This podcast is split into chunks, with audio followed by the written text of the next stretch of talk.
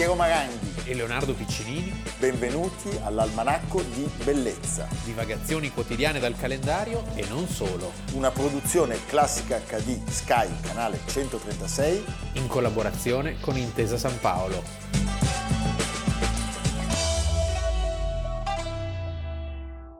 Di primato mi ricordo molto bene perché tra l'altro ero stato invitato a collaborare nel 40 eh, Alicata e i suoi amici erano già dichiaratamente antifascisti, non erano ancora, non erano ancora comunisti, non erano ancora comunisti, però erano dichiaratamente antifascisti, tutto il gruppo, non c'era, non c'era possibilità di malintesa, perciò lì ci fu veramente una specie di commedia degli inganni, cioè ehm, Bottai cercava di, di compromettere questi giovani e credo fosse ben informato su chi erano e loro cercavano di compromettere Bottai in sostanza, no? cioè di liberalizzare Bottai mentre quello cercava... Io, so, io penso anche che Bottai ehm, cercasse di farsi qualche merito liberale, insomma, da rifascistizzare dei giovani che erano, che erano semmai stati fascisti da bambini e poi erano diventati sì, antifascisti. Insomma. Nel 43 Alicata era già in carcere, Alicata, Ingrao era scappato e gli altri erano più Beh, Pintor, vabbè, lui era, siccome era militare, era, era via, ma insomma dico, il, il, gruppo era stato disperso. Allora. Almanacco di bellezza, 3 settembre, Leonardo Piccinini. Piero Maranghi. Citando Giordano Bruno Guerri, eh, noi eh, parliamo di colui che anche Giorgio Bocca in tempi non sospetti, Giuseppe Bottai, definì l'uomo migliore del regime fascista cioè un importantissimo gerarca, un importantissimo intellettuale e un importantissimo giornalista che era troppo intelligente, troppo colto, troppo raffinato, anche troppo onesto e forse troppo critico per poter essere confuso. Con quelle che Giordano Bruno Guerri eh, definisce le immagini squadristiche e rozze che affollano gran parte dei repertori mentali alla voce fascismo. Allora, ne parliamo oggi perché Bottai nasce a Roma proprio oggi, il 3 settembre del 1895, figlio di un commerciante di vino. Eh, di Monsummano Terme. Da cui prende una certa capacità sarcastica, sì, sì, sì, eh? il padre era toscanaccio, nel 15 lui interrompe gli studi per andare in guerra e questo è un elemento ricorrente, un straordinario della biografia di Bottai. Sì. Lui in guerra va e torna con una medaglia al valore. È futurista di nascita. Corrisponde all'identikit di tutti quelli di quel momento, gli è interventisti. Interventista e irredentista d'adozione. Dopo la guerra diventa redattore dell'ufficio romano del Popolo d'Italia, cioè del giornale che Mussolini ha creato. È un fascista della prima ora.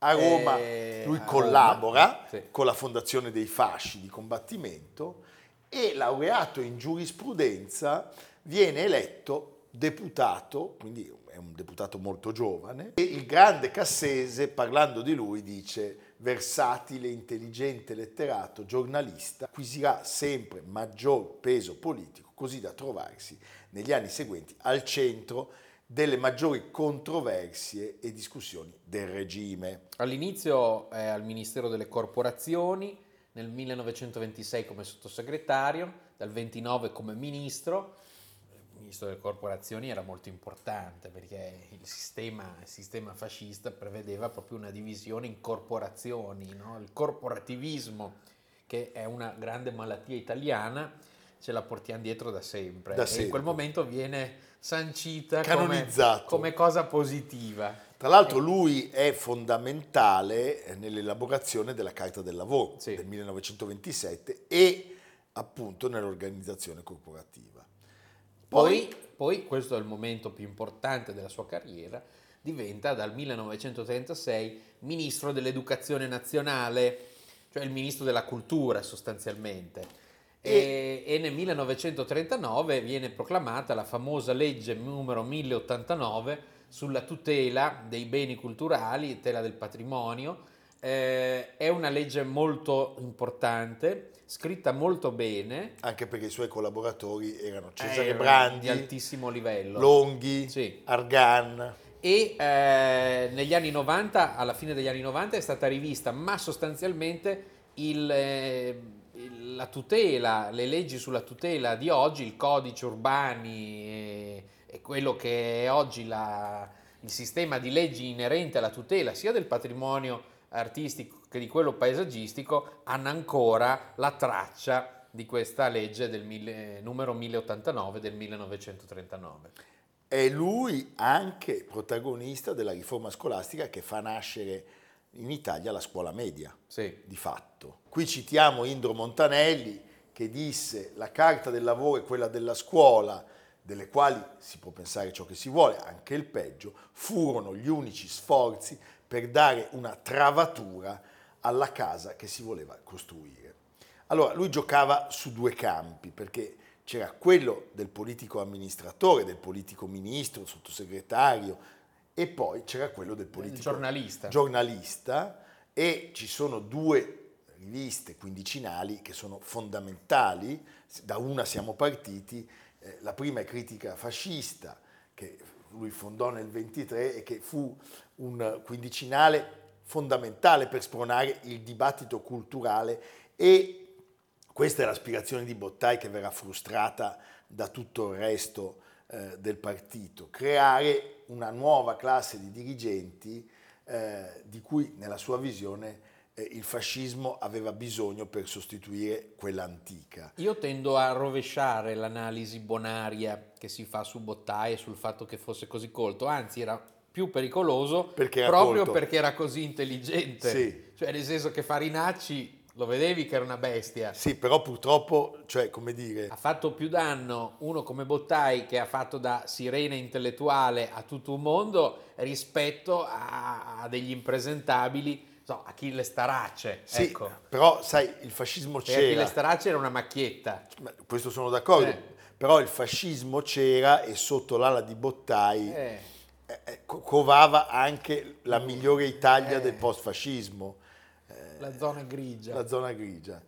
Lui nel 40 fonda il primato, ancora un quindicinale, questa rivista è chiamata a raccogliere le forze vive della cultura italiana. Diciamo che le riviste resteranno in edicola fino al 43 e eh, ancora Montanelli giustamente sottolinea che nel deserto, eh, nel vuoto intellettuale e culturale, eh, bella questa frase, in cui il fascismo aveva piantato il suo circo equestre, le riviste Critica Fascista e Primato furono tra le pochissime che tentarono di fornire una direttiva e di correggere certi andazzi. Beh, i nomi che collaborano in questo per periodo... Montanelli c'è sempre un po' di nostalgia. Sì, no, poi è, Montanelli... un mix, è un mix tra ma nostalgia no, e ironia toscana, ma perché io... anche lui poi la fa... Ma il vero problema è che Montanelli non parla di sé. Dov'era lui? Ecco, no, ecco. lui si mette eh... di lato nell'analizzare. No? Però citiamo alcuni nomi ed è per questo che io sono più assolutorio di Leo nei confronti di Bottai Vabbè. a Bagnano, Pavese, Guttuso, Gadda, Montale, eh, tutte figure che intorno a Primato ruotavano e che poi sarebbero state le nostre penne migliori del dopoguerra. Mi viene da dire che se fossero stati tutti come Bottai, forse il fascismo durava 40 anni, non 20. Vabbè, questo è un problema. Ecco. Però c'è la grande macchia che non possiamo non sottolineare. È in relazione con la conquista dell'impero poiché la storia ci insegna che gli imperi si conquistano con le armi, ma si tengono col prestigio. E per il prestigio occorre una chiara, severa coscienza razziale che stabilisca non soltanto delle differenze, ma delle superiorità nettissime.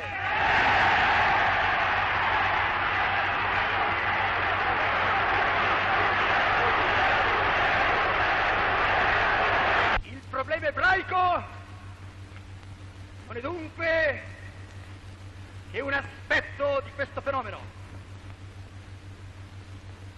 La nostra posizione è stata determinata da questi incontestabili dati di fatto.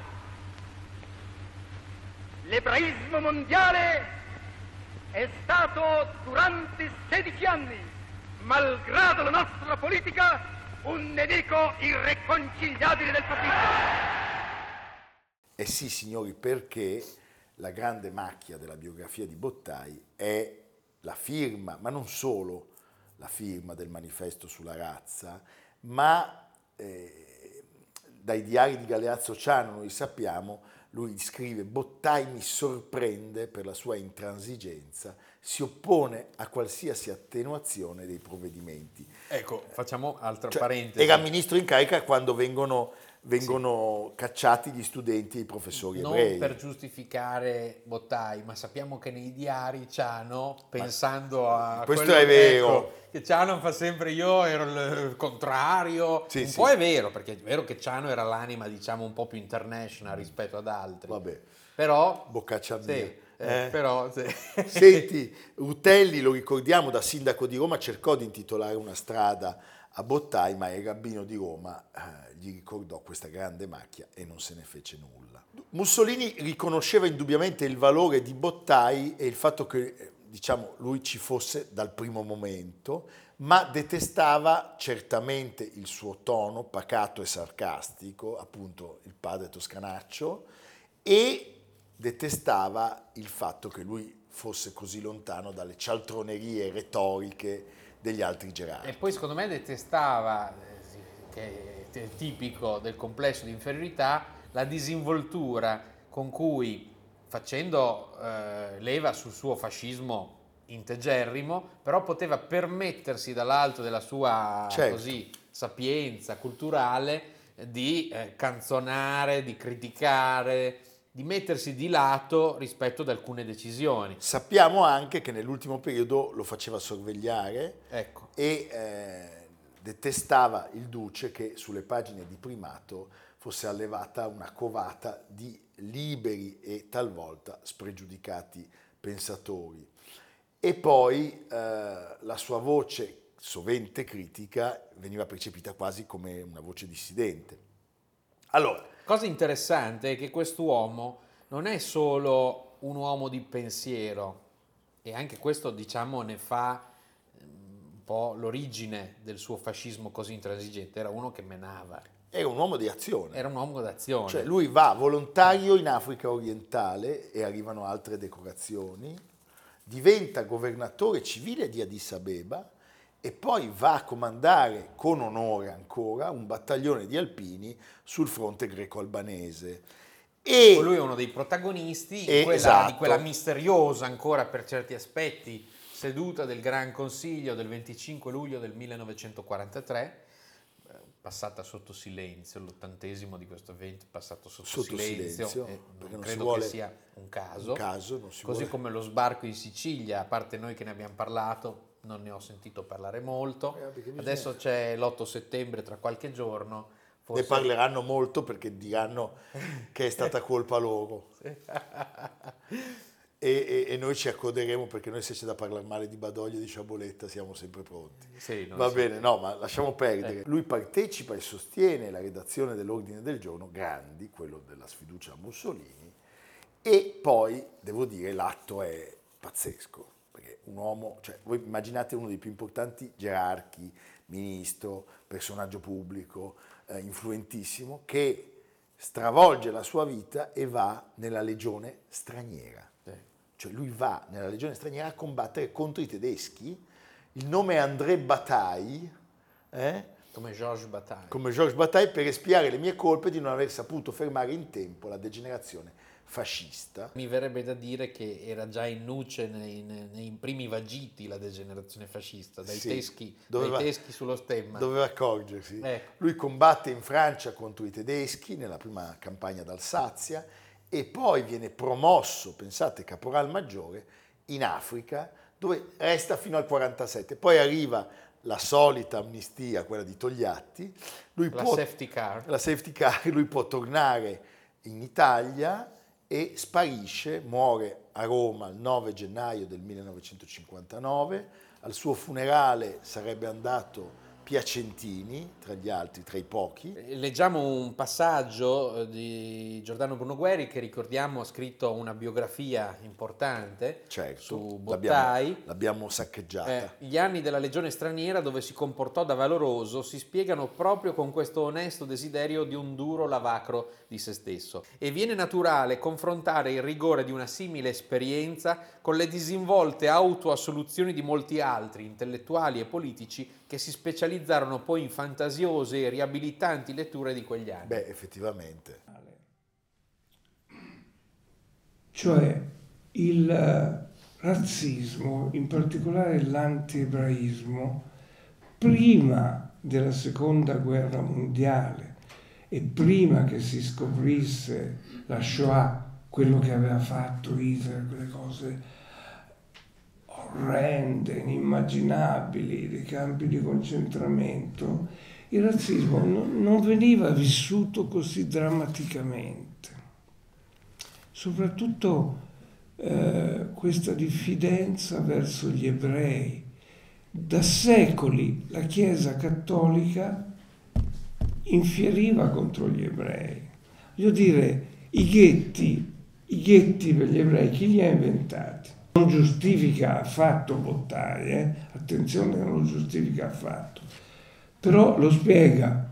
Lui era un uomo efficiente, arrivava la mattina, tutte le mattine alle 8 in ufficio e voleva che gli impiegati fossero già lì e soprattutto cose inimmaginabili in un ministero a Roma, già allora, voleva che tutti lavorassero, pensate e allora che accade? Le leggi razziali furono promulgate alla fine di agosto, le scuole si aprivano in ottobre, lui le applicò immediatamente per efficienza, anche per deficienza, diciamo, ma deficienza efficiente. Fu la macchia eh, che, che gli rimane e gli rimarrà per sempre di cui poi lui si è molto dispiaciuto, lui aveva amici ebrei, ha continuato ad averne.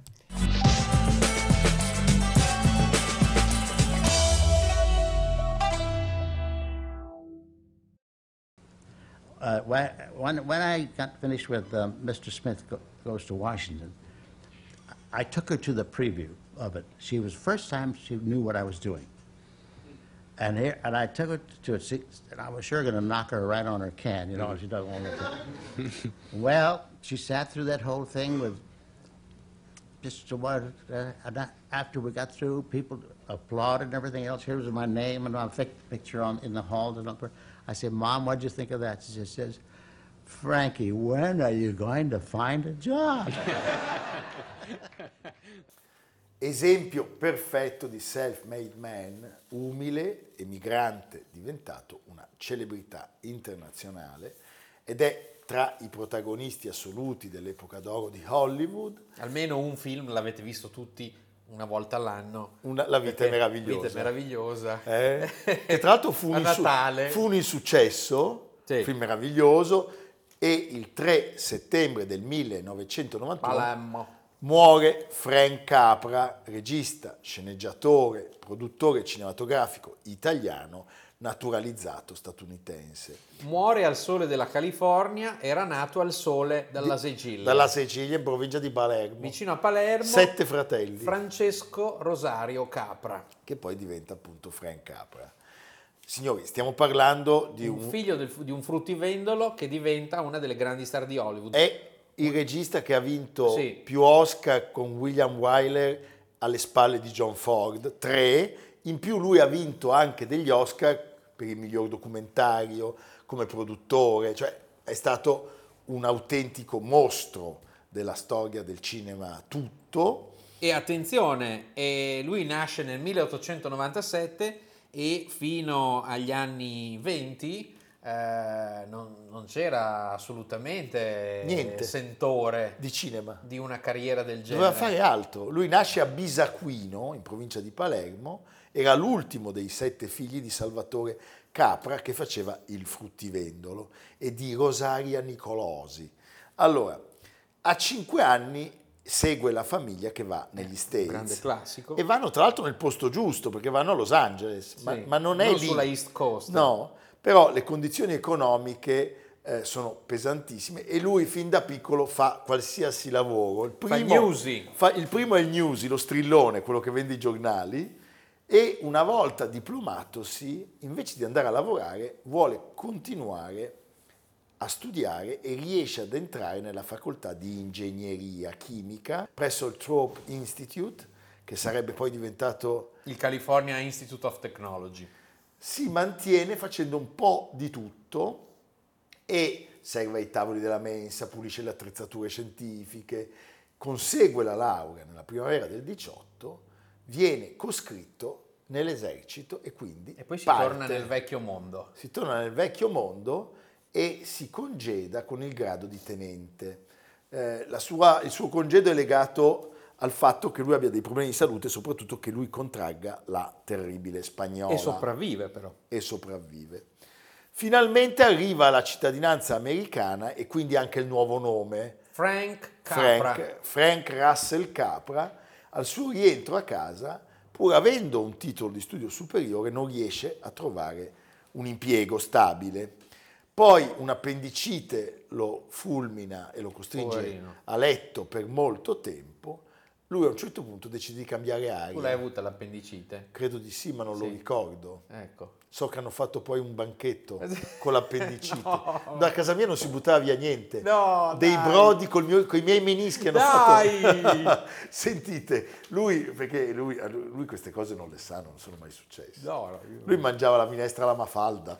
Senti, lui decide di trasferirsi a San Francisco in cerca di offerte migliori, ma i lavori sono tutti mal pagati, precari, fa il bracciante a Cottimo, la comparsa Il giocatore di poker itinerante. e il venditore di libri porta a porta. Sì. E, poi, e poi accade qualcosa. Il primo contributo di Capra per il cinema È un documentario non imperdibile. No, visita dell'incrociatore italiano-Libia a San Francisco. 1921 è un, appunto un breve film che racconta l'arrivo di una nave italiana in un porto californiano. Accolta dall'associazione locale degli oriundi. Sì, quindi diciamo è una cosa di, di- di amici. Però si capisce subito che lui quel Che sa mestiere fare. lo sa fare e quindi cosa fa? Fa tutto.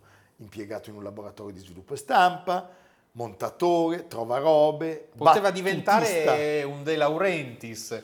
battutista, è vero, sceneggiatore e infine regista. Ed è questa esperienza che lo porta ad essere un così profondo conoscitore della macchina. Sapeva fare tutto. Nel 1926 il primo lungometraggio che gli conosciamo è La grande sparata con Henry Langdon, che è stato un buon successo, e poi, e poi c'è un incontro fortunatissimo che è quello con la Columbia, perché la Columbia cercava qualcuno che potesse farla assurgere al ruolo delle Big Five, la Quali erano le Big Five? La MGM, la Warner la Warner, la Paramount, la 20th Century Fox. e la RKO.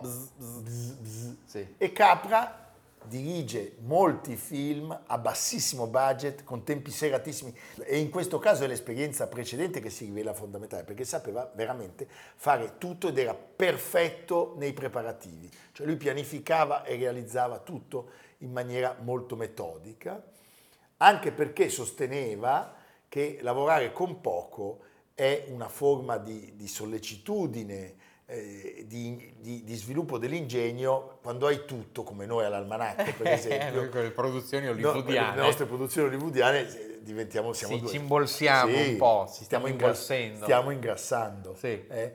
e i suoi film diventano proverbiali perché non superano mai il budget concesso. Voi avete visto un passaggio da Accadde una notte che è il primo grandissimo trionfo di questo regista. Prima però lui lavora molto con una diva assoluta. Barbara Stanwyck. Barbara Stanwyck, che era la, la vera star del cinema, femmine di lusso, signora per un giorno, che lo portano anche a delle prime candidature all'Oscar. Con Accadde una notte, È la svolta. sì, perché è il prototipo della screwball comedy Poi c'è Clark Gable. E Claudette Colbert e il successo è pazzesco, arrivano cinque Oscar che sono i migliori Oscar, miglior film, miglior regia, miglior sceneggiatura, miglior attore e miglior attrice protagonisti. E Capra di colpo è il regista tra i più importanti di Hollywood. In un momento che è un momento decisivo per la storia americana, perché sono gli anni immediatamente successivi al eh, crollo di Wall Street, quindi la Grande Depressione e il New Deal di Roosevelt. Quindi è una, è una nuova America che si afferma e si impone nei film di Capra. È il simbolo di quell'America. È il simbolo di quell'America. Inizia un periodo d'oro per Capra che eh, diciamo, riesce a rappresentare nei suoi film quel decennio complicatissimo che è caratterizzato dalla grande crisi del 29 e dal New Deal rooseveltiano e eh, c'è sempre un tema fortissimo che è quello della solidarietà, della speranza, contrapporre appunto ai conflitti e alla disperazione. La trilogia sociale, voi avete visto Mr. Smith va a Washington, eh, è composta da questo titolo e prima è arrivata la felicità e poi arriva John Doe, tutti successi commerciali pluripremiati. Oscar come se piovesse. Sì. Che cosa accade? Lui eh, allo scoppio della guerra si impegna. È uno dei vari registi che partecipano allo sforzo bellico attraverso la propria arte. Sappiamo che ci sono, non so, John Ford, John Huston. Anche Hitchcock, cioè sì. tutti vengono messi, come dire, a servizio. E pensate, Preludio alla guerra eh, è una serie il cui primo episodio è proprio un'opera sua e questo film vince l'Oscar come miglior documentario nel 1943. Nel frattempo lui lascia Columbia e fonda una sua casa di produzione, visto il successo. Liberty Films, una casa indipendente. Che, che però poi... non ha una grande fortuna, perché verrà ceduta di lì a poco alla Paramount. Paradossalmente perché il film forse più famoso di Frank Capra è un grande insuccesso. Questo film che oggi invece è... Che tutti conosciamo. Non, non, non, gira, forse avevano bisogno... Come i vini, deve invecchiare. Avevano bisogno di più felicità nel 46. Sì. Poi il film c'è la felicità, certo, però, però è ci sudata. Metti, ci metti un sacco. I suoi film eh, continuano con alcuni titoli stupendi. Noi non abbiamo citato prima di, di, La vita è meravigliosa un altro capolavoro di Frank Capra che è Arsenico e Vecchi Merletti, uh, eh, con le vecchiette bellissimo. che se, seppelliscono, che accompagnano a una dolce morte i vecchietti che vanno a pensione. Eh? Un altro grande classico di, di ogni stagione televisiva. Lui poi si ritirerà per molto tempo nel suo buon ritiro californiano di La Quinta, faceva ogni tanto delle conferenze. L'ultimo film con un cast strepitoso, Glenn Ford, Peter Falk, Bette Davis, è un film che amiamo tantissimo, è Angeli con la pistola. Ricordiamo questo signore, l'abbiamo detto, tre Oscar, più uno per i documentari, più riconoscimenti da produttore, Ce n'è che ce n'è. Se cercate il libro potete telefonarci, ve lo mandiamo. Ai primi 20 che chiamano, oltre al libro, offriamo... Piero, no, no. Piero offre una batteria di pentole. Anche. È vero? Che pago io. Sì, beh, eh, certo. certo. Eh, sei generoso. Sì. Questo ti va reso omaggio. È, cioè, è bello che lui dica che sono generoso. È generoso e noi gli diciamo grazie Grazie, Piero. grazie, grazie Piero. Piero. Amerigo, di grazie, fai sentire la tua voce, di. Grazie. Avete esiste sentito? Amerigo. Esiste Amerigo. Non è un non de plume. No, esiste, non è il procion.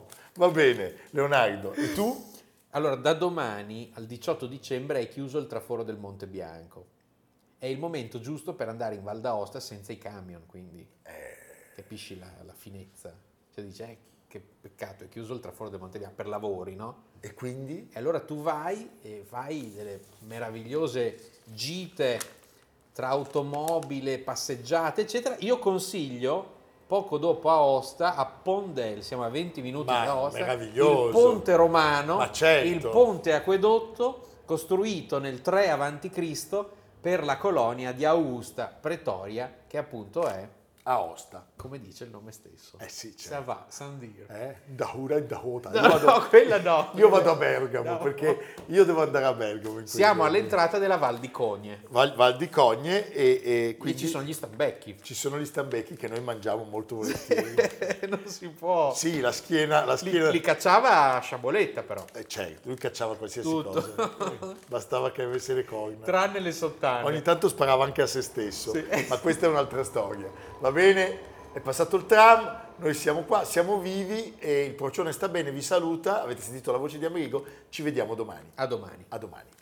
Almanacco di bellezza a cura di Piero Maranghi e Leonardo Piccinini. con Lucia Simioni, Stefano Puppini, Jacopo Ghilardotti, Paolo Faroni, Riccardo Cassani, Nicolò Cazzola e Samantha Chiodini. realizzato da Amerigo Daveri, Valentino Puppini, Luigi Consolandi. Stefania Margheritti, Alessandro Puppini. Una produzione classica HD, Sky, canale 136. In collaborazione con Intesa San Paolo.